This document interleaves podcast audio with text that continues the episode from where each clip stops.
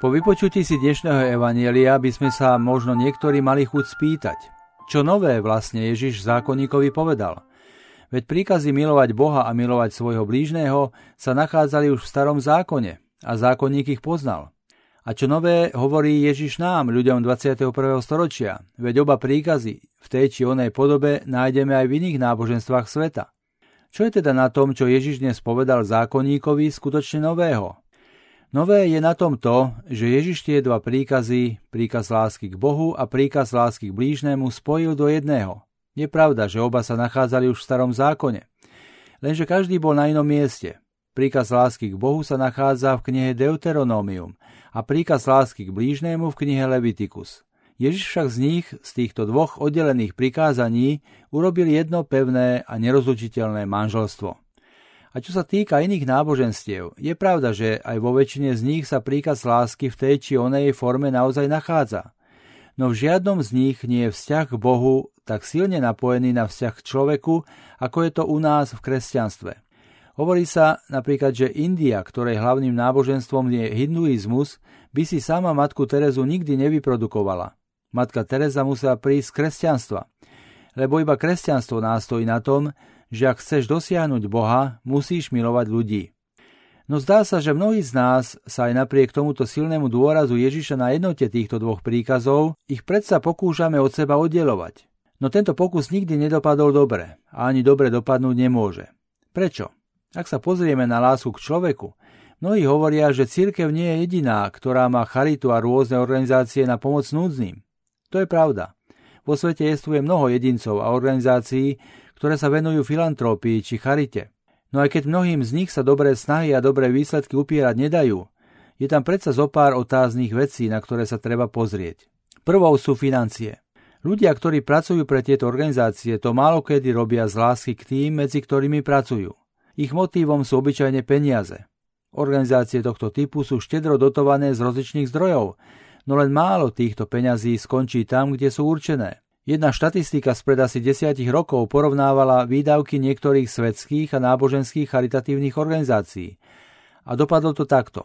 FAO, čo je organizácia OSN pre výživu a polnospodárstvo so sídlom v Ríme, minula na prevádzku svojich centier v chudobných krajinách, kde pomáhala, viac ako 75% svojho rozpočtu. Iba zvyšných 25% financií išlo na priamú pomoc núdznym. Naopak komunita svätého Egídia, ktorej ústredie je tiež v Ríme, minula na prevádzku svojich centier iba 6% svojho rozpočtu a celých zvyšných 94% išlo na priamu pomoc núdznym. Zaiste veľký nepomer. Náboženské organizácie, ktorých motívom pre pomoc núdznym nie sú peniaze, ale láska k Bohu, to robia väčšinou zadarmo, ako dobrovoľníci alebo ako Bohu zasvetené osoby. Ďalšou otáznou vecou je to, že mnohé filantropické organizácie, ktorých cieľom je pomáhať núdznym alebo napomáhať rozvoju človeka, majú veľmi pochybné ciele. Len si spomeňme napríklad na financovanie lodí, ktoré pri pobrežiach Afriky alebo inde vykonávajú zadarmo potraty chudobným ženám. O rôzne nadácie podobného typu, ktorých skutočné motivácie sú otázne, nie je núdza. Za ich motívmi nikdy nie je láska k Bohu a úcta k jeho zákonu, a preto to, čo konajú, sa iba ťažko, ak vôbec, dá nazvať láska k blížnym. Nie pochybností, že jestvujú aj jedinci a organizácie, ktoré sa rozhodnú pre nezišnú pomoc ľuďom aj napriek tomu, že sú neveriaci. Ich motívom nie je láska k Bohu, ale prirodzená dobrota srdca. A robia to naozaj úprimne a obetavo. No koľký z nich vytrvali? Faktom totiž je, že kto sa rozhodne ísť nezišne pracovať s ľuďmi, nemôže počítať s vďačnosťou. Je pravda, sú aj vďační ľudia, no vo väčšine prípadov vďačnosť nepríde. Ako sa potom už vopred ochrániť pred tým, aby sme s tým nepraštili? Františkán Benedikt Rošel nám ponúka takúto radu. Ak ideš pracovať s ľuďmi a čakáš vďačnosť, kúp si psa. Samozrejme, myslí to ako vtip. A tak toto nefunguje. Čo ale funguje? Znova sa vrátim ku komunite svätého Egídia, ktorá pracuje aj u nás na Slovensku.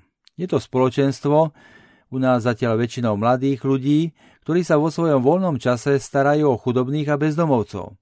Spomínam si, ako sme tejto komunite mnohí z nás, reholníkov, chodili v Ríme pomáhať ako dobrovoľníci pri rozdávaní večerí. V meskej časti Trastevere sme každý večer obslúžili viac ako 1500 núdznych.